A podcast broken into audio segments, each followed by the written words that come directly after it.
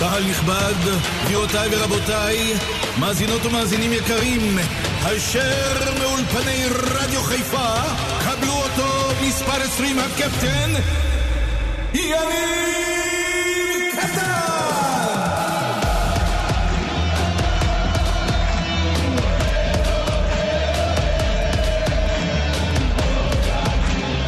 צהריים טובים, קטן בשתיים, יום רביעי בשבוע, אהלן חברים יקרים, תראו אני כבר חמש או שש שנים אה, עושה את התוכנית הזו, מגיש אותה, האמת שאני לא, יודע, לא זוכר במדויק, אני תמיד אומר שאחד הדברים האהובים עליי זה שמגיעים אצלי להתארח בתוכנית, היו פה כדורגלנים, מאמנים, זמרים, וואלה, עברנו המון אנשים לשמחתי, אבל למה אני מאוד מתרגש?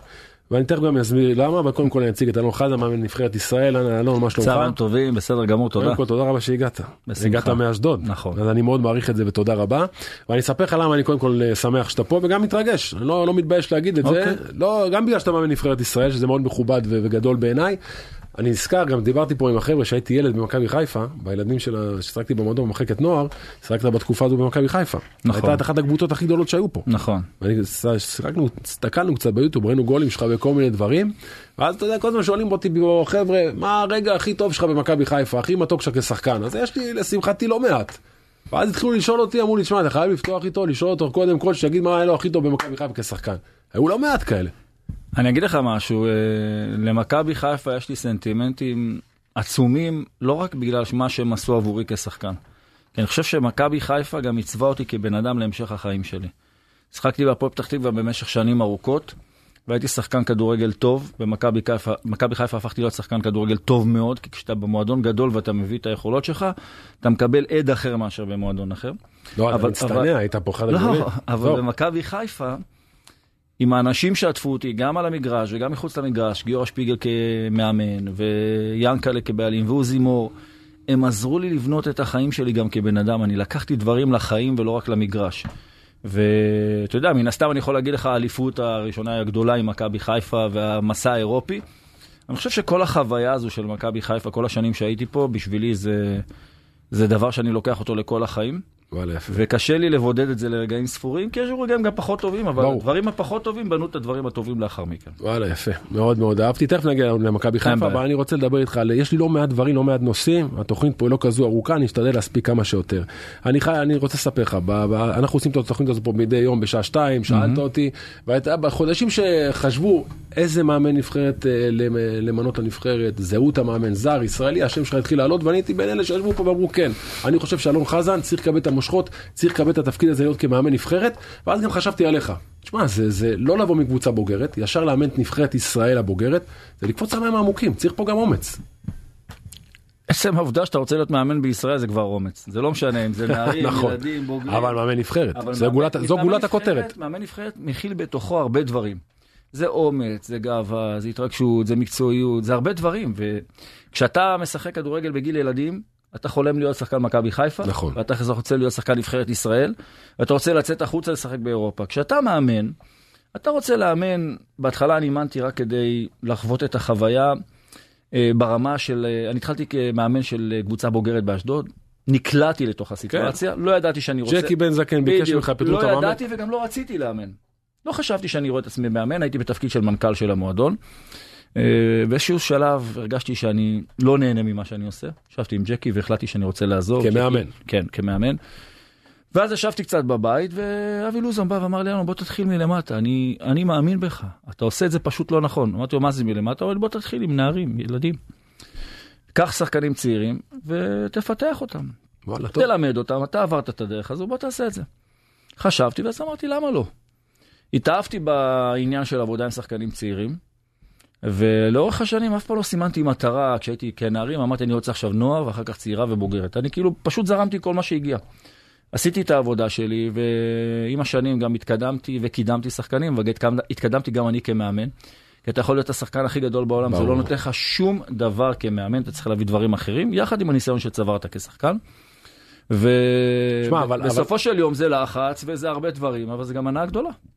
דיברנו קצת לפני, נכון. ואמרתי לך שיש לי לא מעט אה, חברים שהם מאמנים, קשה מאוד להיות מאמן, ובמיוחד אתה יודע שאתה בא מנבחרת צעירה, מנבחרות ילדים, ישר לגולת הכותרת של הנבחרת הבוגרת, ומטבע הדברים, שאתה מאמן נבחרת אה, בוגרת, ואני עוקב אחרי הרעיונות שלך, ואני עוקב אחרי הדברים שאתה אומר אחרי משחקים, לפני משחקים, שמע, זה סיר לחץ מאוד גדול, הציפיות הן ענקיות, מטורפות. תראה, מה שחשוב, יניב, כן. בסופו של יום, זה מה הציפיות שלך מעצמך, ולא מה מהציפיות מאנשים מסביב. כי אנחנו יודעים, אנחנו חיים פה מספיק זמן. נכון. גם כשהיו מאמנים אחרים, אני הייתי בחוץ, וראיתי מה היו הציפיות מהם, ואיזה דברים העמיסו עליהם, ואיך הגיבו אחרי ניצחון כזה ואחרי הפסד אחר. מה שחשוב זה לדעת באיזה פרופורציות נכונות אתה בעצמך חי. אנחנו רואים את הליגה שלנו, אנחנו רואים את מאגר השחקנים שעומדים לטובת הכדורגל הישראלי ונבחרת ישראל, ומזה אנחנו משתדלים להפיק את המקסימום. אנחנו תמיד חושבים שאנחנו הכי טובים באירופה, ואנחנו יותר טובים ממדינות כאלה ואחרות, ואז, אנחנו, שלנו ואז מעצמנו. אנחנו מבודדים את זה טיפה ומסתכלים סתם לצורך העניין על נבחרת קוסובו, שיש לה בסביבות 13-14 שחקנים בחמש ליגות הבכירות באירופה. ונבחרת רומניה שהיא רגע, בינונית, שנייה, אז שמונה. לפני קוסובו, שאנחנו ישבנו פה וכולנו רצינו לראות את הנבחרת מנצחת, וזה לא קרה. אני, אני אמרתי שאנחנו צריכים וחייבים לנצח את קוסובו. כי. אנחנו לא משחקים נגד נבחרת שמביאה שחקנים מנפולי ואחרת. אבל עדיין זו נבחרת חזקה, השם שלה לא מספיק נוצץ, אבל אנחנו כנבחרת ישראל, יש לנו מטרה להפיל לאליפות אירופה, ליורו הקרוב, אנחנו צריכים לנצח נבחרת כמו קוסובו. נכון. זה לא מבטיח לך שאתה יכול לעשות את זה, במשחק הבא אתה יכול לנצח אותם בחוץ. במשחק הזה אנחנו שלטנו שליטה כמעט מוחלטת במשך 45 דקות, המשחק של המחצית השנייה היה כבר שווה כוחות, יכלנו לנצח אותו, אבל גם יכולנו להפסיד אותו. תראה, אני לא יכול, אה, לפני המשחק מול קוסובו, שהנבחרת מתכנסת, בשבילי זה יום חג. אתה יודע, זו נבחרת ישראל, הייתי ילד, שיחקתי בנבחרת, אני חושב שבתקופה אז, רמת גן היה מלא, היה היה יותר רע סביב הנבחרת. כאילו בשנים האחרונות זה קצת ירד, אתה גם משחקת הרבה שנים בנבחרת, משהו השתנה פה במדינה שלנו עם מה שקורה עם הנבחרת, אבל זה לדעתי יחזור עם הזמן.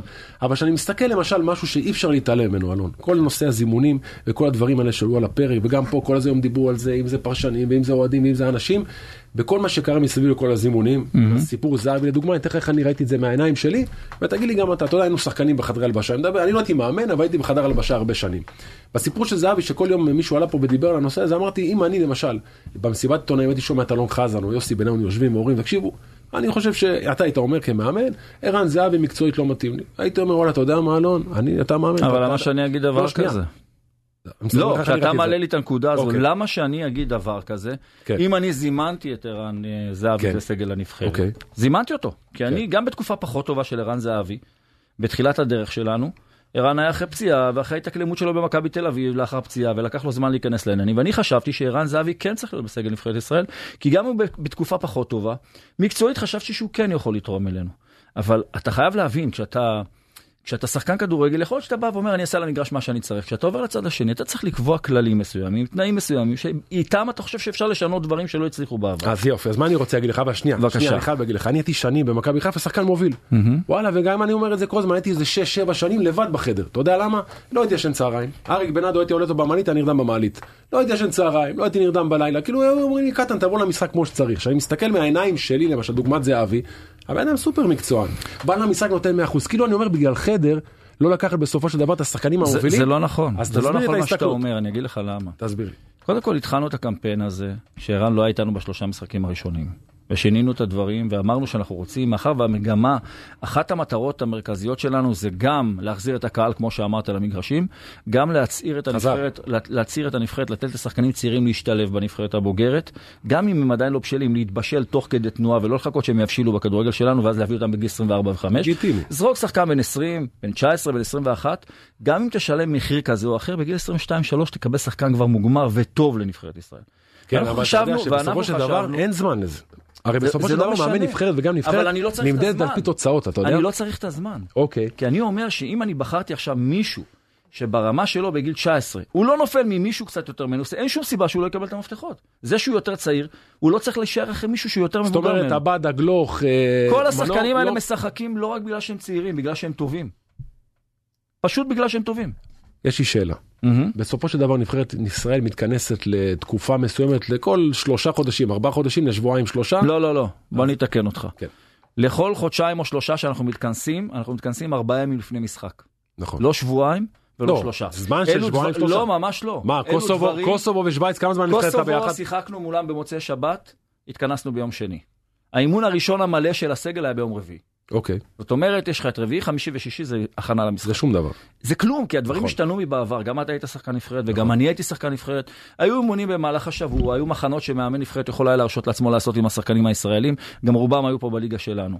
היום, מה שקובע זה מועד וופא. אם יש מועד וופא, הקבוצות יכולות לשחרר את השחקנים ביום שני שלפני משחק. ואם המשחק ביום שישי או ביום שבת או ביום חמישי, זה לא זאת משנה. אומרת, אין לך יותר מדי זמן אין יותר. מדי, אבל אנחנו, המטרה שלנו היא לעשות את העבודה בזמן שהם נמצאים גם בקבוצות שלהם, על ידי כל מיני דברים, סרטונים, וידאוים, מחנות כאלה ואחרות שאנחנו מעבירים ויוצרים איתם קשר, כדי לצמצם את הפערים. אבל תראה, בסופו של דבר, אני מסתכל לך על השורה התחתונה. יכול להיות שאני טועה, תקן אותי. בגלל לא, זה לא. אני כל כך שמח שאתה פה. בשורה התחתונה מגיע ישראל קוסובו. רוצים לבחור את השחקנים הטובים יותר שיש בנבחרת ישראל, ויש כאילו גם כאלה, אה, כל אחד והסיפור שלו. סיפור זהבי, ש- אה, סיפור זהבי, סיפור עומר אצילי, שאולי זה לא קשור אליך, שאני כל הזמן דיברתי על זה. אני יכול להגיד לך משהו תוך כדי שאתה מדבר על זה. כן. אתה יודע, הכי קל והכי נוח והכי יפה, זה ליצור מקשה אחת של כל השחקנים שכביכול לא נמצאים לא. אבל אמרתי, כל אחד רגע, והסיפור שלו בנפרד. אבל הסיפורים לגמרי נפרדים. נכון. לגמרי לגמרי נכון, נפרדים. נכון. אז בא, מה עושים את זה? כדי שהסיפור יהיה יותר יפה, יוצרים אומרים, תראו מה קורה, תראו זה ותראו זה. אותם אנשים שבאו ותקפו אותי ואת יוסי כשזימנו את אה, עומר אצילי בתחילת הדרך שלנו, ואמרו, איך מזמינים את עומר אצילי, אפילו מבחינה אתית, מבחינה מוסרית, אנחנו אמרנו, פועלים לפי מה הכללים של ההתאחדות. כל זמן שבהתאחדות כדור- הכדורגל אין אשמה פלילית כזו או אחרת נגד אה, עומר אצילי, כן. והוא ממשיך לשחק כדורגל נכון. רגיל, ואין מניעה לזמן אותו, מבחינה מקצועית הוא מתאים לנבחרת, אני אזמן אותו. נכון. ואנשים תקפו אותנו ואמרו לא מבחינה כזו. אני שומע את אותם אנשים שתקפו אותנו אומרים לא, היום, לא, אני לא אותם אנשים. אני מדבר בשמי, אני לא מדבר בשם אף אחד. אני לא מדבר עליך, אני מדבר על כל הקטע של לעשות איזה מקשה. כן. איך עומר אצילי לא נמצא? היית רוצה אותו בנבחרת הבאה? אני, עומר אצילי, זימנתי אותו, הוא היה איתי בסגל. נכון. ועומר אצילי נקלע לסיטואציה שארגוני נשים ביקשו והגישו ערר נגד אה, עומר כן, אצילי כן, להתאחדות יודע. לכדורגל. אבל אתה יודע מה קורה בסוף? וזה אלון? מה שקרה. אתה יודע מה קורה בסוף? אני לא יושב פה באמת ובא מאשים אותך בדברים. אני כאוהד נבחרת, כן, כן, שחקן לשעבר, בסופו של דבר רואה את הנבחרת, ווואלה, יש לך שלושה ארבעה שחקנים שאתה אומר, טובים, יכולים להיות בנבחרת ולא נמצאים. תראה. ואני אגיד לך איפה זה חרה לי, אולי אני טועה, אתה כמאמן היית במגרש.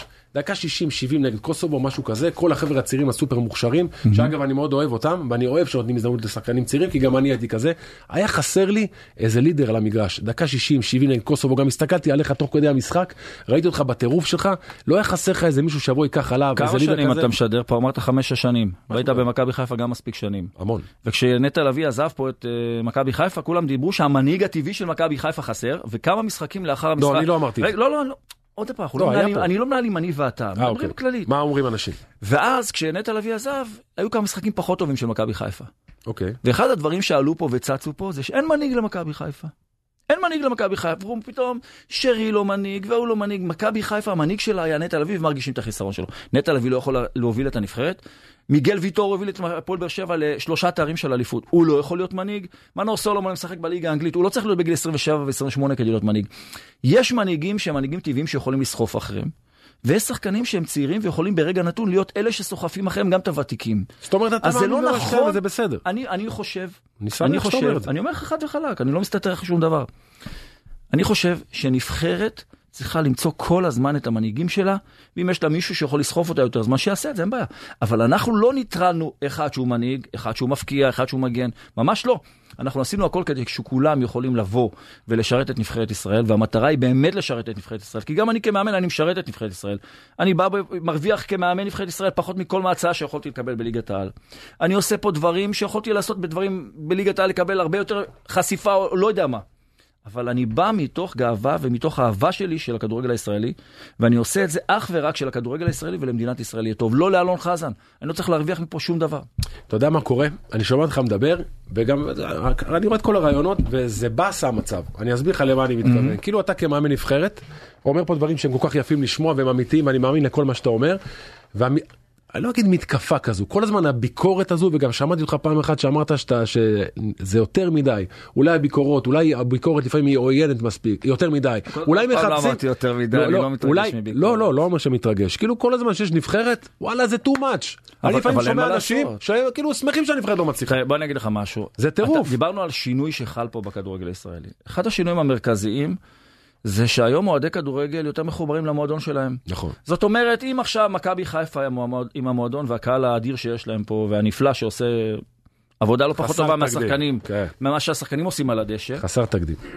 אם הקהל של מכבי חיפה ירגיש ששחקן מסוים שלו לא נמצא שם, וחלק גדול מהם חושב שהוא כן צריך להימצא, באותו רגע הם כבר הופכים להיות יותר אוהדי מכבי חיפה ופחות של הנבחרת. ומכבי תל אביב אחרת, וראית את הסיטואציה עם עומר אצילי ששיחקנו בבלומפיד, שפתאום שרקו לו אוהדי קבוצות אחרות, בוז ודברים כאלה. היום אתה מפתח יותר בקלות את השנאה כלפי דבר אחר שלא מייצג אותך, או לא מזוהה איתך. מה, זה רע. אבל זו עובדה. אנחנו לא צריכים לרדת, אבל תסלח לי. זה עובדה לא קלה. תסלח לי, שאנחנו לא צריכים לרדת לכר הדשא כדי לפגוש את זה. תסתובב בקניון, תסתובב ברחובות. תסתובב בחברה שלנו, אתה רואה שהשנאה היום לכל דבר יוצאת אני לא אוהב את המילה הרבה- שנאה, זו מילה רעה. זו שנאה. כן. זו שנאה. כי למה? כי אנשים חושבים שהם יושבים היום, זה דור, קודם כל זה דור אחר. זה דור שיש היום רשתות חברתיות שהורסות את החברה, אוקיי? רשת חברתית התחילה בתור אנשים שרוצים לקרב בין בני אדם ודברים כאלה, והיום אתה רואה שהרשת החברתית היא המקור הכי גדול להשמצות, לשנאת חינם ולדברים כאלה. אז היום יושב ילד, יכול לשלוח לי הודעה פתאום לקלל את הילדים שלי, ושההורים שלך יהיה להם... אה, אתה לא מבין כמה כאלה אני מקבל. אוי, זה נורא. ואם אני מזמן פתאום שחקן שזה, אז אותו אחד שולח לי כל הכבוד, דברים. זה בקלות איך אתה עושה את ההפרדה הזו? אני, קודם כל, קודם כל, אני? אומר לך, מאחר ואני יודע באיפה אני נמצא, אני לא... אתה חי בעמנו, אני חי. בתוך עמי, מה שנקרא. אני כמעט ולא קורא דברים, אני לא רואה תוכניות טלוויזיה שקשורות לספורט. אני שומע את האנשים שחשוב לי לשמוע מהם, גם את הביקורת. אם זה אנשי כדורגל שאני יודע שהם ענייניים ואין להם אינטרס כזה או אחר. כשהם אומרים לי את הביקורת, אני שומע אותה באהבה. כי אני יודע שמהביקורת שלהם אני יכול להיבנות. לא מישהו שיכול לבוא ולומר עליי איזה מילה טובה, ואחרי שבוע מבחינת אינטרס הוא משנה את כל הדברים שלו, כי האינטרס לא משרת אותו, את הבן אדם שהוא רוצה. להבליט יותר. וזה, וזה, מזה צריך להתמודד, וכדי להתמודד עם זה טוב, אתה צריך לבלוע הרבה רוק, להיות רגוע, לדבוק בדרך שלך ובמטרה שיש לך ולנבחרת, לא לקרוא ולא לשמוע יותר מדי דברים, כי הם לא חשובים. אתה לא יכול לגרום לאנשים לא חשובים, לגרום לכל כך הרבה דברים שחשובים לך, להיות מקולקלים. אז אני לא נותן לאנשים הלא חשובים להיכנס אליי. אתה חייב להיות חזק כמו ברזל. כמו. כמו ברזל אי אפשר, אנחנו בני. אנוש, אבל אתה יודע, חיים עם זה. אתה יודע, זה אחת הסיבות, הרבה שואלים אותי, קטן, למה לא הלכת לאמן אחרי הכדורגל? אתה יודע, הייתי בקורס מאמנים, עשיתי אולי מפגש, שניים, במפגש השלישי כבר אמרתי, חבר'ה, זה לא בשבילי. זה להיות מאמן כדורגל. יניב, אתה היית אחד. הסמלים הגדולים של הכדורגל הישראלי ושל מכבי חיפה. האהדה אליך הייתה אדירה, והיום בתפקיד שלך גם כפרשן, אני, אני יודע ושומע כאילו גם את ההערכה אליך המחודשת. תעזוב מחר את האוזניות האלה, שים אותם על השולחן ולך תאמן את מכבי חיפה שנה-שנתיים. כן. אתה תראה שפתאום כל האהבה הזאת הופכת להיות איזשהו גל של צונאמי מטורף, שאתה תגיד למה אני בכלל, אני עושה את הדברים האלה. זה מעבר של ככה, בשנייה, כן. בין דמות אהובה לדמות כל כך מושמצת, ויש מספיק דוגמאות של שחקנים שעשו עבור מכבי חיפה ועבור המועדונים שלהם. כל כך. הרבה שנים יפות, וזה הולך אז אתה. אוהב את מה שאתה עושה? אני אוהב את מה שאני עושה, לא הייתי פה אם לא הייתי אוהב. למרות כל הדבר הזה. למרות הכל. כי כל. אחד היה רוצה להחליף אותי. אז בוא נצא לפרסומות ונחזור, ויש לי עוד. לא מעט. קטן בשתיים, פרסומות וחוזרים. רדיו חיפה מספר 20, יניב קטן! אלון, אני אנסה לעשות את הדברים כמה שיותר מהר, כי שוב, אני, וואי, אתה יודע כמה הכנתי? אתה לא מאמין, אתה יודע כמה כתבתי היום? תראה, אבל אני לא משתמש כמעט בשום דבר. אני אבוא עוד פעם בהמשך, אל תדאג. תשמע, מבטיח לך עוד פעם, אני פתחתם עם נקודה משש. בעוד חודש וחצי שני משחקים סופר חשובים, שחייבים לעשות שש משש שם, על מנת אם אנחנו רוצים להשלים את החלום הזה. בהחלט. אין אה. סיטואציה אחרת. יש לנו שתי יריבות, הן לא קלות, וראית שאנדורה גם השיגה נקודה בקוסובו, וגם בלורוסיה עשתה חיים קשים לרומניה, אבל אנחנו לא מסתכלים על הדברים, אנחנו מסתכלים מה הרצונות שלנו, ואם הרצונות שלנו זה להפיל ליורו, אנחנו חייבים לנצח את המשחקים הרבה ולהשיג שש נקודות, זה לא יהיה קל, אבל אנחנו נשיג את השש נקודות, ואנחנו נסתכל קדימה עד המשך הדרך, עד הרגע האחרון, להשיג את הכרטיס ליורו. אתה יודע, אני... בוא נדבר על מי שיש. יש בנבחרת סופר שחקנים מוכשרים. אתה גדל, שיחקת עם שחקנים גדולים, גדלת עם שחקנים גדולים. מנור סולומון הוא משהו אחר. יש בילד הזה משהו אחר בסגנון משחק שלו, אני לא מכיר את האופי שלו, אתה בטוח מכיר. אני רואה אותו בליגה האנגלית, שמע, אלון לגילו, הוא עושה דברים מדהימים. ראשית הוא בן אדם מדהים וילד מדהים. הוא כל כך צנוע וכל כך עובד קשה וכל כך אכפת לו ואוהב את הנבחרת שזה פשוט מטורף לראות מישהו שזוכה לתהילה עכשיו כמו שהוא זוכה לה כן. ואתה לא מרגיש שהוא מרים את האף אפילו לא טיפה. איזה יופי. אה, הוא שחקן עם יכולות מדהימות ואני חושב שהליגה האנגלית גם תפורה עליו. אה, הוא רק בתחילת הדרך. אנחנו מתלהבים עכשיו מכל מה שהוא עשה במשחקים ההם של נכון. רצף השערים שהוא הבקיע. אני חושב שגם התקופה עכשיו הזו, שטיפה המשחק האחרון למשל הוא לא שותף, נכון. זו תקופה שתבנה אותו אפילו יותר טוב מהגולים שהוא הבקיע. לגמרי, כי בול. הוא ילמד מה זה מעמד, הוא ילמד מה צריך. הכדורגל האנגלי, ואתה היית שם, כן. הכדורגל האנגלי מלמד אותך שאין רגע אחד לנוח על זרי דפנה. כן, נח, אתה. לא מספק את הסחורה, מישהו אחר במקומך. נגמר. וזה דורש כל הזמן לעשות. עכשיו, מה הדבר שחשוב מאוד? כל פעם אומרים, שחקנים באירופה, שלנו ישחקו באירופה. למה זה חשוב? כי כששחקנים משחקים באירופה, ברמות כאלה, הם יודעים מה הדרישות, והם מביאים את זה גם לפה, שחקנים אחרים שמשחקים בכדורגל שלנו, רואים את הדברים שהם עושים, רואים את הדרך שהם מתאמנים, רואים את הדרך שהם מתנהגים, נכון. זה דבר שמחשל גם את הכדורגלן הישראלי. אני מסתכל על מנור סלומון, מסתכל על גלוך, מסתכל על עבאדה, תשמע, זה חבר'ה שהרבה שנים לא היה דור כזה, מה, אתה יודע, היו דורות של שחקנים גדולים שבסופו של דבר לא הגענו לשום מקום, אולי החבר'ה האלה בסופו של דבר כן יעשו את העבודה. בעזרת השם, אני מאמין שאנחנו כן נעשה את העבודה. אני הייתי שמח מאוד שהיה לנו גם כמה שמות בחוליה האחורית שהיינו יכולים כן. להגיד הם משחקים פה ושם. נכון. אבל עדיין אנחנו בעיה, מתמודדים. אנחנו מתמודדים עם חוסרים וזו בעיה של הכדורגל הישראלי בכלל. לא אגב, האזרוח של. מיגל ויטור זה סוג של אה, לסגור בהחלט. בור מאוד גדול. תראה, אנחנו פה כל הזמן מנסים לייצר משהו שייצרו כבר לפני 20 שנה. אין נבחרת היום באירופה שאין לה שניים, שלושה, ארבעה מז- מתאזרחים. גם נבחרות שלכאורה לאומניות כמו פולין ורומניה ומקומות כאלה, מאזרחים שחקנים. זה חלק מהמשחק היום. טורקיה שיש לה מאגר שחקנים בלתי נלאה, ונבחרות כמו שווייץ, ואפילו גרמניה, אתה רואה שחקנים שמקבלים את האזרחות. לאזרח את מיגל ויטור זה היה דבר מאוד מאוד חשוב, ואני אומר לך בכנות מלאה, אם אנחנו לא נצליח להצמיח עוד שחקנים בטווח הקרוב, אנחנו נצטרך למצוא את הדרך גם לאזרח שחקנים אחרים. אתה יודע, אחד, אחד הדברים הטובים שיש להם מאמנים, כביכול טובים, במרכאות אני אומר, אם מאמן מפסיד אה, משחק בשבת, אז כבר יש לו את היום שבת אחרי לתקן. להיות מאמן נבחרת זה קשה, אתה עושה צמד משחקים, אתה מפסיד לשוויץ, במגרש אחד הקשים שיש, ופתאום אתה בא הביתה, יש לך איזה חודשיים בלי משחק, אתה, יש לך זמן, אה, לוקח הרבה זמן לתקן, זה קשה. זה לא עבודה זה לא יומיומית, זה שלא- מטריף לך את המוח. זה לא רק שלוקח הרבה זמן לתקן, זה לוקח הרבה זמן שהמחשבות רצות לך בראש, ואתה לא בא לאימון אפילו כדי לשנות, אתה לא רואה את השחקנים לשוחח אה, זה איתם. טירוף. אתה, השחקן לא נמצא מולך כדי לדבר עם מישהו. אתה עושה את זה בקטע שהוא כבר נמצא במסגרת אחרת שלו כקבוצה, ואתה צריך למצוא את הדרך עכשיו גם להכניס לו בחזרה דברים שאתה עוד רוצה עם הנבחרת. ועד שאתה פוגש, אתה פוגש אותם אחרי חודשיים, אז כבר לא כל כך זוכרים. פגשתי מאמן נבחרת. לשעבר, לא אגיד את שמו, אמר לי קטן, שמע, זה היה לי סיוט. על הדברים שאתה אומר עכשיו. כשאתה בקבוצה, יש לך עבודה יומיומית, שחקן עושה לך משחק אבל, לא טוב, אה, ואז הוא נוסע לך פתאום לקבוצה שלו, אתה לא רואה אותו חודש וחצי, ואם הוא פצוע, אתה לא רואה אותו חצי שנה. זה נכון, קטע, אתה זה? נכון, אבל uh, אני לא יודע מי זה המאמן נבחרת ההוא, אבל uh, אני יכול לומר לך שכשהוא אימן אולי בליגה שלנו, אם היית מדבר איתו אחרי שלושה שבועות, ארבעה שבועות של הפסדים, או שהוא לא מנצח, זה אומר לך שגם זה סיום. נכון, ברור. אז כל פעם זה בעיני המתבונן איפה אתה נמצא, אז ככה שכל אנחנו- הסיפורים יפים ל... כל פעם שאנחנו מזכירים את הסיפור של המאמן, עולה או המילה סיוט, או המילה שזה קשה מאוד, או שהמילה אבל- שזה אבל על המוח של אבל כל... באמת אני אומר לך בכנות, הכל עניין של פרופורציות בחיים. ברור, ברור. אם אתה? בא ובתקופה טובה, אתה מסתובב כמו איזשהו טווס בגג העולם, ואתה קם כל יום בוקר, אחרי ניצחון כל בוקר אתה קם, ויושב בכל בית קפה שכולם יראו אותך, כי אתה עכשיו זה שניצחת עם נבחרת ישראל והכל, אז אחרי זה יהיה לך קשה מאוד להתרומם בתקופות פחות טובות. אז לשמור על פרופורציות ועל צניעות, ולדעת שיש לך מטרה, לתת את הבמה לשחקנים, וגם אם ישמיצו אותך, שישמיצו אותי, אין לי בעיה. שהשחקנים יהיו ברוגע בקבוצות שלהם, יחזרו הרבה יותר מרוכזים, הם צריכים לדעת ולהרגיש שיש להם מאמן שייתן להם את הגיבוי, והם יודעים שהוא גם ייקח אותם לדרך הנכונה. עשינו את זה בתחילת הדרך בגביע האומות, וזה מה שנותן לי את הסיבה להאמין שאנחנו גם נמשיך לעשות זה בהמשך. בוא נדבר קצת על הליגה שלנו.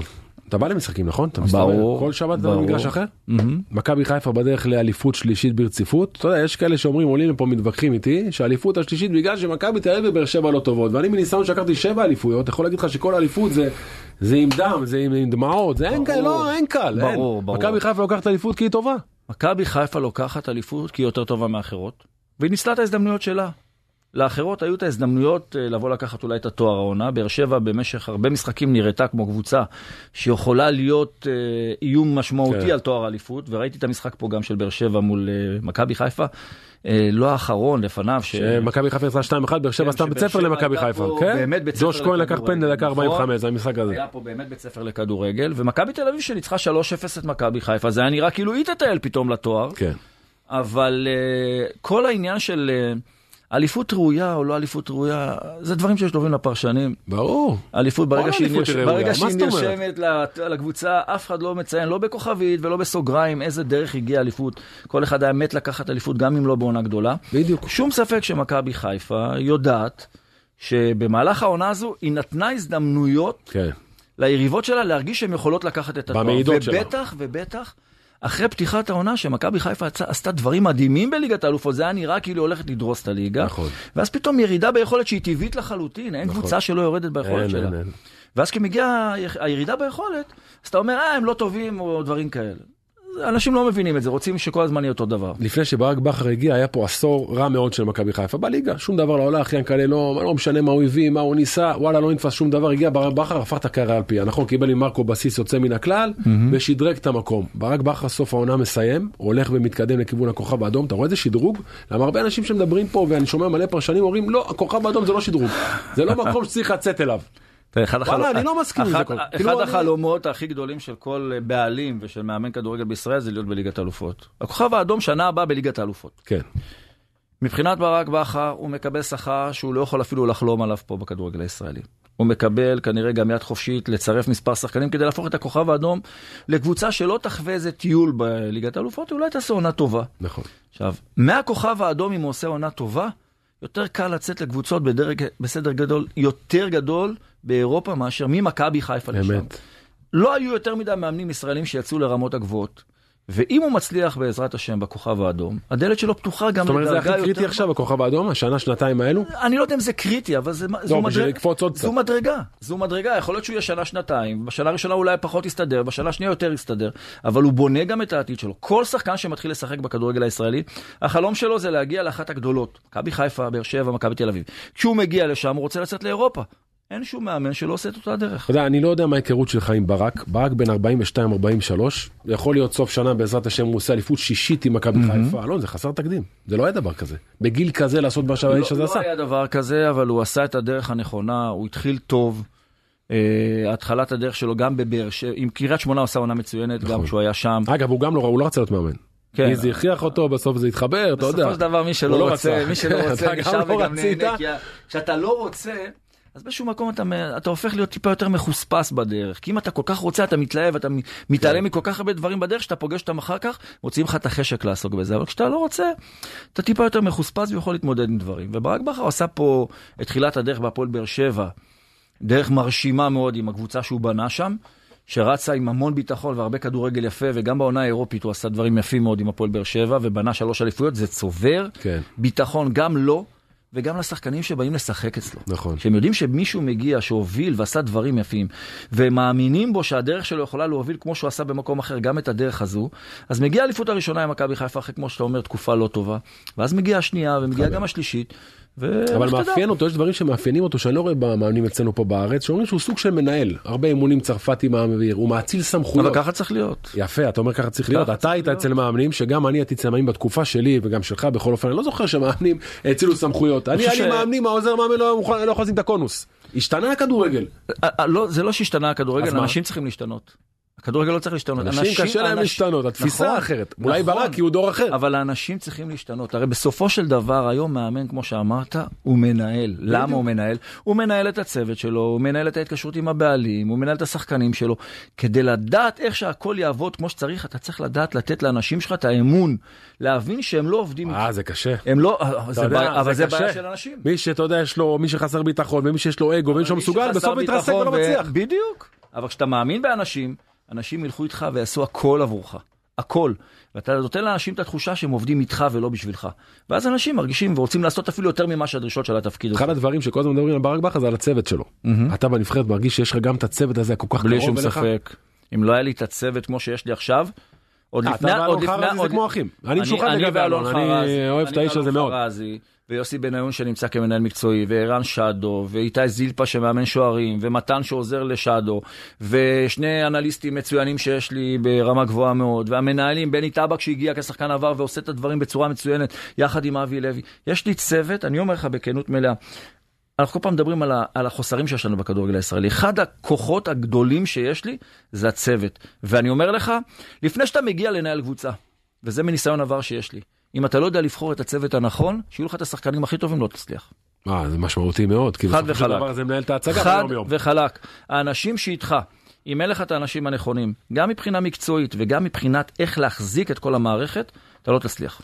אני מסתכל על הסגל של ברק בכר, שרי, חזיזה, סבא, אבו פאני, אין סוף של שחקנים, דילן, קורנו, יש פה סגל אדיר, אבל בסופו של דבר, אלון, שלוש שנים אליפויות, עומר אצילי לוקח את זה על הגב שלו, שחקן ליגה הטוב ביותר בשלוש שנים האחרונות. אין שום ספק שעומר אצילי זה האקס פקטור של מכבי חיפה. נכון.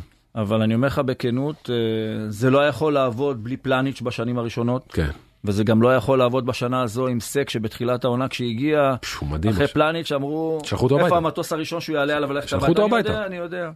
והיום מתברר שסבלנות מביאה גם את היכולת של השחקן. נכון. עומר אצילי הוא המוציא לפועל, אבל בהרבה משחקים, גם בשנה הזו, כשהייתה ירידה ביכולת של עומר אצילי, היה שם את שרי שמצליח להבקיע את השער, ודין דוד שעושה את זה מול זאת מכבי תל קבוצה אביב. לאליפות. איך? זאת קבוצה שעושה אליפות. בדיוק, וזה מה שדיברתי לך גם קודם לכן על מנהיגות. שיש לך מישהו שאתה יודע שהוא אמור לספק את, ה, את המספרים, הוא אמור לספק את הדברים שמכריעים עונה, והוא לא עושה את זה.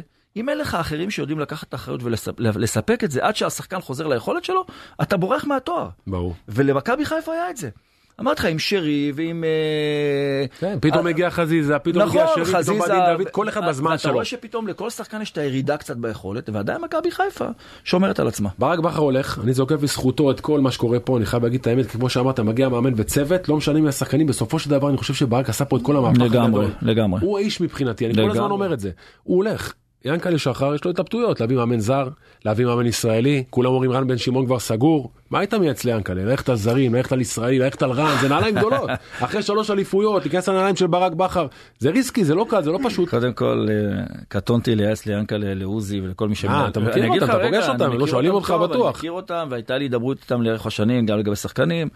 אני חושב שבנושא של מאמן, יש היום דמות שהיא גם חשובה מאוד במכבי חיפה, גל אלברמן. נכון. גל אלברמן עושה את הדברים בשקט, אבל הוא מנהל את הדברים מאחורי הקלעים. כן, אבל אתה מכיר את המערכת. אני מכיר את אתה המערכת. יודע שבסופו של דבר זה נכון, ינקלה אור נכון, ועוזי. נכון, נכון. גל מביא את השמות, אבל הם יושבים לגמרי, לעצמם. אבל אתה עושה את הדברים, ואתה מציג אותם אחר כך ליאנקלה. ליאנקלה אחרי זה הרבה יותר קל לקבל את ההחלטה. נכון. מה אתה עושה? אתה. אני לא עושה, אני אומר לך את האמת, אני... אתה לא בוחר, אתה- לי- אתה.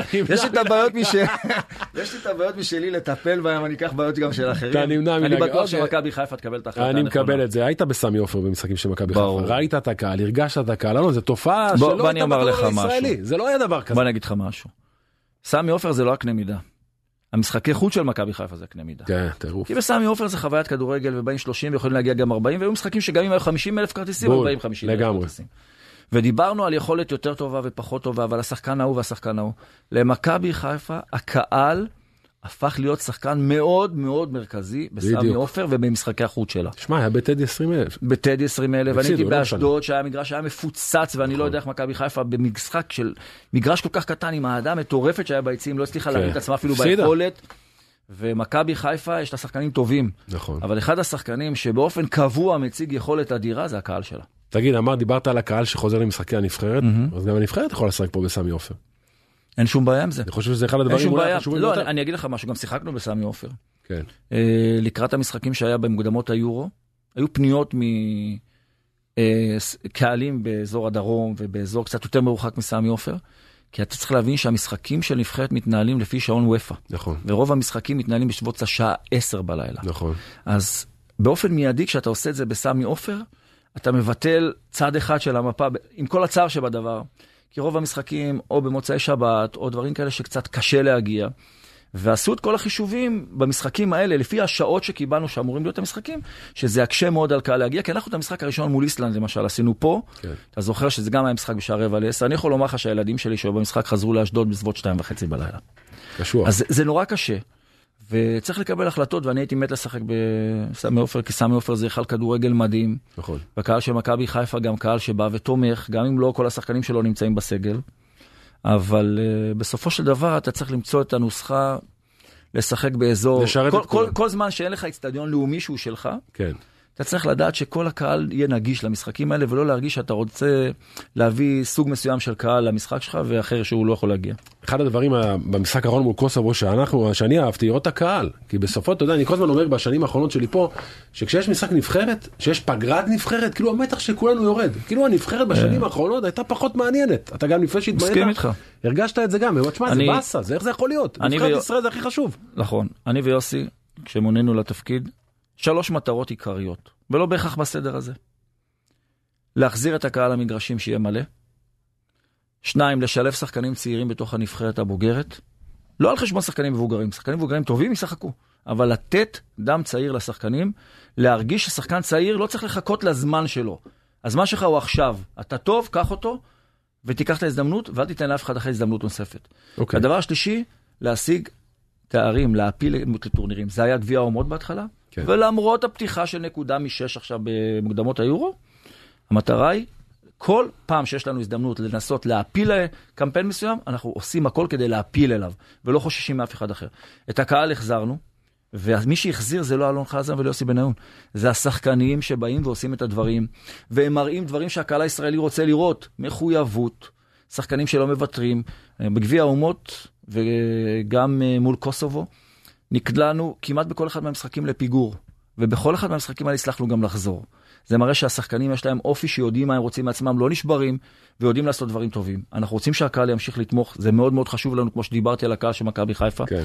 אני יודע שהשחקנים שלנו יעשו הרבה דברים טובים, ובעזרת השם כל, כל דבר- המטרות יושגו. בסופו של דבר, אתה יודע, יושבים בסוף הדרך ובודקים תוצאות. כן, אבל זה סוף. הדרך זה לא מחזור שני. ברור, אני לא מסכם הדרך- עכשיו, יש עוד זמן. רק לזה. בישראל מעפילים ליורו אחרי ניצחון במשחק אחד, סוגרים את היורו אחרי תיקו והפסד במשחק שני, וכבר הייתי פה בכל מיני אירועים של חגיגות אחרי ניצחונות. וירידה לתהום הכי עמוקה נכון. אחרי הפסדים. צריך להיות סבלניים, ובסוף הדרך אמרת תוצאות, אני לא חושש מסוף הדרך. סוף הדרך, נבוא, נשב. אם צריך לתת ביקורת ולהגיד דברים, בשמחה רבה. אם נגיע למצב שאנחנו עולים, גם בשמחה רבה. פרסומות וחוזרים. קטן בשתיים, פרסומות וחוזרים. רדיו חיפה. מספר 20, יניב קטן! תראה אלון, הקהל סביב התוכנית הזו, ואני מקבל כל כך הרבה אה, הודעות ממאזינים ומאוהדים, תכף אנחנו גם ניתן את הבמה קצת לאוהדים, כמובן אה, אה, נשאל את השאלות שהם שלחו, אבל אחת השאלות שעולות כל הזמן זה על דיה סבא ועל אבו פאני, אם בעתיד הם יחזרו להיות בנבחרת ישראל. אני חייב לשאול את זה, כי אני מקבל כבר איזה 100 הודעות כאלה. אתה יכול לשאול מה שאתה רוצה, אני ברור. פה כדי לענות. אבו פאני שחקן נבחרת ישראל, כן.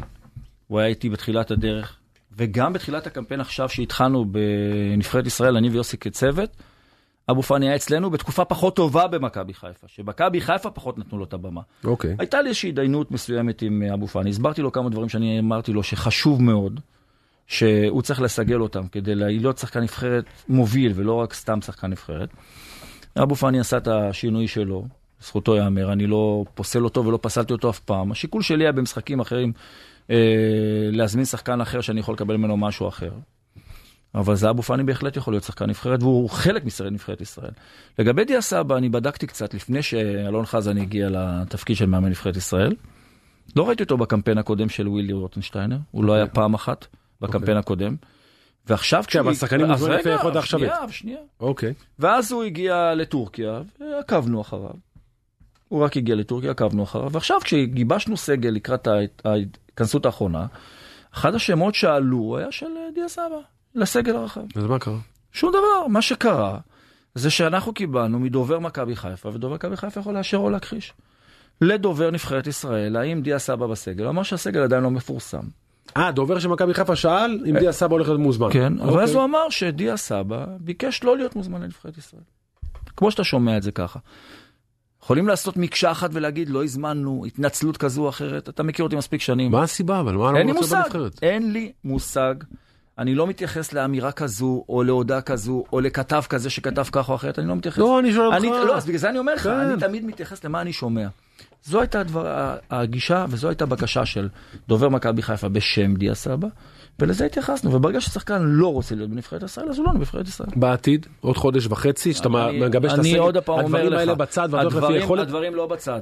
זה לא תוכנית כבקשתך, אוקיי. ששחקן יכול להגיד לך, אני לא רוצה לבוא לנבחרת אז ישראל. דיה סבא ואחרי גמר את הסיפור שלו? אף אחד לא גמר. לא, אז איך אבל איך- הוא יכול לחזור לא... לנבחרת? אז אני אומר לך שוב כן. פעם, כרגע לא נראה לי הגיוני ששחקן שעכשיו היית צריך לבוא לזמן אותו משהו, אומר לך, אני לא רוצה לבוא לנבחרת ישראל, כמו שהוא אומר את זה, כמו שזה, אז לא נראה לי הגיוני לבוא לזמן אותו במשחקים הבאים. אני מעדיף לתת למישהו אחר שכן רוצה להיות בנבחרת ישראל. מה בעתיד? אני לא שואל שום דבר. בעוד חודש וחצי יש אני לא התכנסות מאוד חשובה. אני אמרתי לך, זאת אומרת, אם כרגע- דיה סבא רוצה להיות כרגע- בנבחרת, הוא צריך לבוא ולדבר איתך. הוא לא צריך לדבר שום דבר. כרגע הוא אמר לנו מה קורה. אנחנו עכשיו עושים את ההערכות שלנו לגבי הסגל שלנו בהמשך. וככל שיעמדו לנו השחקנים שאנחנו עמדו בעבר, פצועים כאלה ואחרים, ויכולים לעמוד לרשותנו, יהיו כל אלה שרוצים קודם כל בנבחרת ישראל, ורק לאחר מכן... אז רגע, בוא. בין השורות, אם הוא לא בא ואומר, חבר'ה, טעיתי, אני כן רוצה, אני- טעיתי לא- בלשוני, לא, אני לא- כן רוצה לחזור לא צריך- לנבחרת. אני לא צריך שום דבר, אני רק אומר לך עוד פעם, חשוב מאוד להבין, כן. אתה יכול להיות שחקן מצוין. אבל לשחק בנבחרת ישראל זו זכות. אמת, מסכים איתך. גם לך, מסכים גם לי, איתך בכל מילה. וגם למסי, זכות גדולה. וגם לרונלדו שבכה והזיל דמעות שלא נתנו לו לשחק, לכולם לגמרי. זה זכות, גם אם תהיה הכוכב הכי גדול איפה שלא תהיה. אבל מה הסיבה להגיד דבר אז כזה? אני אני לא לא. יודע, ואני אומר לך, כל זמן, אני לא הייתי, אני עניתי לך עד עכשיו על כל מה ששאלת. ברור, אני ברגע שאני לא. יודע מה הייתה הסיבה, אני לא רוצה אני מנסה להיכנס לראש או שמה. אבל אני לא מצליח לא להבין. משנה, זה לא משנה. אחת הבעיות הגדולות בכדורגל הישראלי זה קרוסלת המאמנים. יש ארבעה חמישה מאמנים אלון שכל שנה בארבע חמש קבוצות שונות. זאת אומרת אתה מתחיל את העונה בחודש מאי אתה מגיע למרץ יש מאמנים שהיו בשתיים שלוש קבוצות אחרות למה אנחנו לא מצליחים לפתח דור של מאמנים חדש שזה קודם גם כל- אחד הדברים החשובים כמו שאתה אומר אתה נותן הזדמנות לשחקנים צעירים שזה מבורך בעיניי אולי בעלים של קבוצות ייתנו הזדמנויות למאמנים צעירים. ראש, לא ראשית. אני חושב שזה יקרה. אני לוקח לצורך העניין למשל את אה, זיו אריה של הפועל ירושלים, הייתה סבלנות גדולה. מדהים. ברגעים פחות שלחו אותו טובים. הביתה מאה פעם. ברגעים פחות טובים. נכון. לירושלים הייתה את הסבלנות, כי הם ידעו שיש דרך למועדון ולזיו. נכון. וזיו מאמן צעיר שעושה חיל, ואני שמח עבורו. ואני חושב שגם מאמנים צעירים אחרים, היום אה, בכדורגל הישראלי, אה, יש מגמה, אני, אני שומע מאנשים שאני מדבר, לא, אולי לא במודלים הגדולים, יש מגמה שברגע שיהיה המאמן הצעיר הזה שמראה את היכולת בקבוצת הנוער למשל, שהוא מאמן באותה שנה, אה, שיש לו את האופציה לעשות את הקפיצת מדרגה, אז זה יעשה, אני יכול לומר לך לא למשל, אני יכול לומר. לך למשל, זו הערכה שלי, אבל הערכה שלי היא מידיעה קצת אה, די מעמיקה. אני יכול לומר לך שאם רן בן שמעון לצורך העניין יעזוב בהמשך למכבי חיפה, אז אשדוד לא נראה לי שתיכנס לבורסת המאמנים, אלא תבוא ותעלה מדרגה. את אלי לוי שעושה חיל בשנים האחרונות בקבוצת הנוער של אשדוד, וג'קי לא יהסס לתת לו את זה. כל הכבוד. אז אם כבר יהיו שני מאמנים צעירים, כמו זיו וכמו אלי לוי, שיהיה מתוך 14 קבוצות בליגה, זה בסדר גמור. אומר שצריך לעשות את זה, לא צריך לפחד. כי גם כל לא המאמנים שעוברים לפחד, קבוצות, וואלה אין קבלות, אתה רואה? שוב, שוב, אתה יודע, זה גם חובת ההוכחה על המאמנים ברור, עצמם. ברור. אנשים צריכים להבין שלהיות מאמן זה לא רק לבוא ולדעת לחלק הוראות, זה צריך לפתח גם אישיות מסוימת, קשה. וכריזמה, ודברים שהם כאילו חשובים לא פחות, בטח כשאתה קופץ לקבוצה בוגרת. אתה יודע, יונתן כהן מערוץ הספורט היה פה אצלי בתוכנית והוא דיבר על זיו אריה. הוא אמר לי, תשמע, קטן, זיו אריה, הוא אמר את זה בפירוש, הוא אה, מטורף הפועל ירושלים, מאמן ענק. איפה הוא נופל? ברעיונות מול התקשורת. בקטעים האלה שהוא צריך להיות מדרגה אחת ליד. בגלל זה מה שאתה אומר זה אבל, נכון. אבל לזכותו, לזכותו כל החבילה, אתה מבין? כל החבילה. הזאת. אני אגיד לך משהו לזכותו של זיו, כי בהרבה פעמים שמעתי גם ביקורת עליו, דברים כאלה ואחרים. אה, יכול- לא, להיות שהוא גם צריך. לשנות, יכול להיות שהוא צריך כן. לשנות, וגם הוא מודע לזה בוודאי, אבל בסופו של יום הוא מביא את זיו אריה, וזה מה שחשוב. זה הוא. אגב, זה הקסם, אני אוהב. כן, מה אני זהו. גם אנשים שמסתתרים אחרי עזוב לבוא ולהיות אני אה? נחמדות ולהיות ליצן כזה או אחר. בן אדם צריך להביא את עצמו. בסופו של יום זה צריך להיות יום, זה הוא עצמו. בגלל זה אני מעריך את זה. אחד הדברים שאני אוהב אצל ברק, שהוא מפסיד, שהוא מנצח, הוא לא מחרטט אותי. נכון. אין לך חיטוטים, נכון. אז אתה אומר בואנה זה גבר, אני איתו באש ובמים. בחרטוטים עשינו פה אה, הרבה שנים, הרבה מאמנים עשו פה חרטוטים לא קטנים. לגמרי, אתה יודע, אחד הדברים ש, שקצת, אתה יודע, עשינו לך קצת שיעורי בית לפני שבאת, אתה, אתה, אתה עמוק ב, ב, באמונה, בדת, נכון? לגמרי. שאלת אותי מקודם איך אני יכול להתמודד ודברים כאלה. אז איך? אני באמת חוזר לפרופורציות בחיים שלי. אני אמרתי לך, בזכות האמונה כאילו? גם בזכות האמונה, גם בזכות הסדר. איך זה קורה בפועל? מה זאת אומרת איך זה? אני, מבחינת אחרי- האמונה שלי, כן. אז אני מתפלל שלוש תפילות במניין, אני קם בבוקר מוקדם כדי להתפלל בבית כנסת, ואני מתפלל מנחה וערבית בבית כנסת, ואני שומר שבת, והחיי משפחה שלנו, כל העניינים שאני יכול לנסוע לחו"ל, וכשרות ודברים כאלה, אני משתדל להיות... אה, ב... תשמע, אמונה ודת, כל אחד יכול להסביר לך אותה אחרת. נכון. ואני חושב שאחד הדברים שאתה צריך לקחת באמונה ובדת שלך, זה איך אתה הופך להיות בן אדם יותר טוב. ואני משתדל להיות כל יום קצת יותר טוב מהיום הקודם. אתה יודע, כולנו יש לנו נפילות ברור, פה ונפילות אין שם. מושלם. אבל אתה משתדל להיות קצת יותר טוב מהיום שלפני, וזה עוזר לך. בסופו של דבר אתה חושב שרק לאנשים שעוטפים רגע, אותך אבל זה... כשהיית שחקן, גם היית ב- כל כך עמוק כן, בדבר הזה? מתי כן. זה קרה לך? אה, באמת? גם בתור ברור, אני שחקן? גדלתי, תשמע, אני גדלתי בבית דתי. אה, אוקיי. ההורים שלי והסבים שלי בשני הצדדים הם אה, אנשים אה, עמוקים מאוד בדת, והם כיבדו את הדרך שבחרתי. עם השנים, כשהתבגרתי, התקרבתי שוב מחדש אל הדת. אה, אם זה, כל הזמן הייתי מתפלל, כמובן תפילין והכל, אבל היום אני מקפיד יותר על תפילות במניין, והדברים האלה, הסביבה הזו גם נותנת לי להיות... אה, הוא- לפרופורציות. אולי משהו אישי, אני כבר מרגיש איתך ממש פתוח, אז אני כאילו שקלתי אם לשאול את זה. עברת גם דברים אישיים. נכון. מאוד מאוד נכון. נכון. קשים ש... שלא היו פשוטים ולא קלים, נכון. שאולי גם זה חיבר אותך לדעת, אובדן. של אנשים קרובים מאוד. גם, גם ה... כל ההתנהלות שהייתה לי, היום ברוך השם יש לי שלושה ילדים. שיהיו בריאים. גדולים. מה זה גדולים? בני כמה? אה, הילדה שלי בת 26 וחצי. והילד שלי בן 25, ויש לי ילדה קטנה בת 17. וואו, גדולים. וכן, ברוך השם. ועברתי תהליך לא קל איתה, ואחר כך אנשים מאוד יקרים לי בחיים שנפטרו בפרק זמן מאוד מאוד קצר, אנשים מאוד מאוד קרובים לחיים שלי. ואני אומר לך שוב פעם, בסופו של יום, הכל פרופורציות.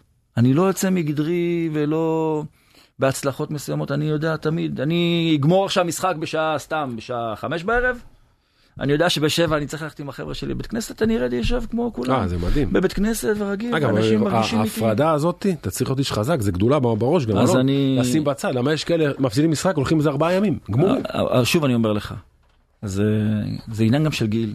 אבל גם החיים הובילו אותך לזה. בדיוק, זה עניין של גיל, הסריטות, והחיים, הסריטות, והסריטות. והדברים. ואתה לומד את האנשים, ואתה רואה שפתאום כל כך הרבה אנשים עוטפים את כל מה שחי סביבך, אבל לא כולם, לא כל מי שמחבק אותך, לא כל מי ששם עליך את היד מחבק אותך, בהרבה אה. מקרים הוא יכול גם לחנוק אותך. זה... שי, אתה יודע, אתה נותן פה משפטים של אחד שעבר הרבה חניקות. לא, לא, חלילה לא, אבל אני גם רואה על אחרים. אתה לא חייב להרגיש את זה על עצמך, לפעמים אתה רואה את זה גם על אחרים.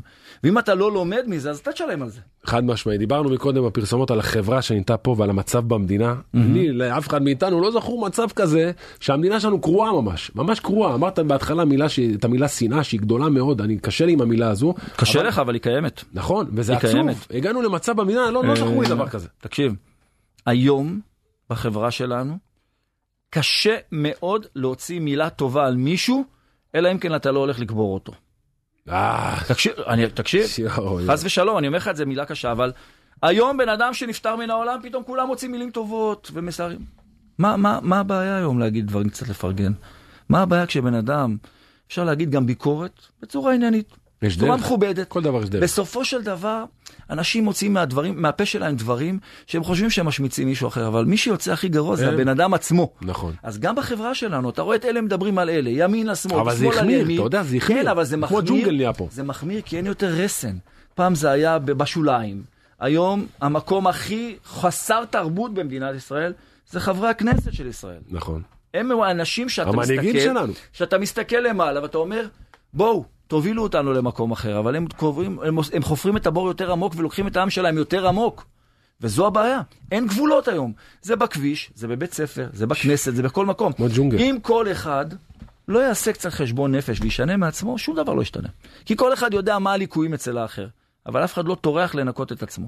תשמע, אני חייב להגיד לך מילה טובה, אמרת שאין מילים טובות, אז קודם כל אני חושב שהייתה לנו באמת שעה מרתקת. נהניתי מכל רבה. שנייה ומכל דקה. תודה. אני מאוד מעריך את זה שהגעת, אני מאוד מעריך את הכנות, זה לא דבר שהוא מובן מאליו, אתה בעצמך אומר את זה, לא הרבה אנשים הם כנים ואומרים כל מה שיש להם על הלב, אני מאוד מעריך את זה. ויש לי שאלה שאני חייב לשאול. בבקשה. שאלה בשאלה, אוהדי מכבי חיפה שואלים לי שאלות. במידה ויענקלה שחם חייג אליך בעוד שעתיים, הוא אומר לך, תשמע, לא, אני לא עוזב את נבחרת ישראל. רגע, תן חסכתי לך את השאלה. אני רואה פה, מסמנים לך פה על הזמן, אז חסכתי. רגע, יש אדום, גם אם לסגור את התוכנית. ינקלה מתקשר אליי היום ואומר לי, בוא תאמן את מכבי חיפה, תמורת שום הון בעולם אני לא- לא עוזב את נבחרת ישראל. אלון חזן, אני מודה לך שהגעת. תודה אני רבה מעריך את זה. ובהצלחה. בהצלחה. תודה. מספר 20, יניב קטן! רדיו חיפה